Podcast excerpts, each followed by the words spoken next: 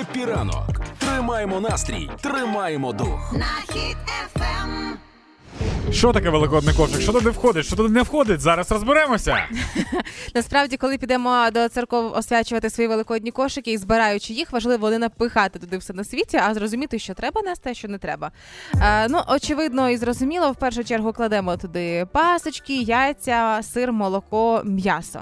Але- Кагорчик накладеться вже Ні, більше. почекай, до когорчика зараз дійдемо. Мгм. Що стосується м'яса, освячують і шинку, сало, все на світі, але кров'янку не можна. Не Мгм. знаю, чим не вгодила кров'янка, але цього краще не класти в кошик. Це просто це дивна ковбаса, тому її, її навіть церква така, це дивно, Дивний це не тип. треба.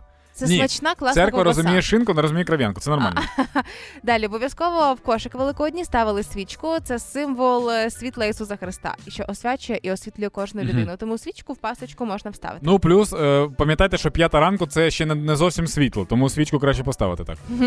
А, трохи хріну додавали в різних регіонах України. Священники кажуть, що це нагадує про міцне коріння, тому можна теж Мгм. покласти. Але сіль, як правило, не кладуть, тому Мгм. що е, раніше була заборона е, вірніш, е, заборона ставити взагалі е, стільничку. Кошик це швидше народна традиція, е, бо сіль раніше вважалася здобутком заможних людей, а не всі були заможними. Ого. Тому, якщо ти приніс до церкви солі, то ти вже о, багач. Тому це не, не, не буде гріхом. Якщо ви це зробите, просто це незвично робити. Але пам'ятайте, що це для церкви сигнал. Якщо церква бачить, що ви принесли сіль, значить з вас можна трошки більше зняти на допомогу храму.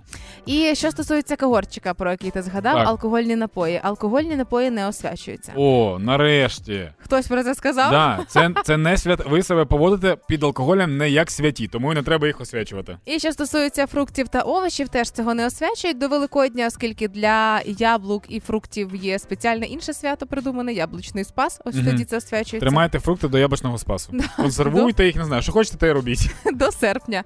І ножі прикраси теж не кладуть. Теж були історії про те, що нібито свяченим ножем треба розрізати паску. Ні, цього Мгм. не кладуть. А якщо ви хочете освятити якісь прикраси, то краще це зробити в інший день.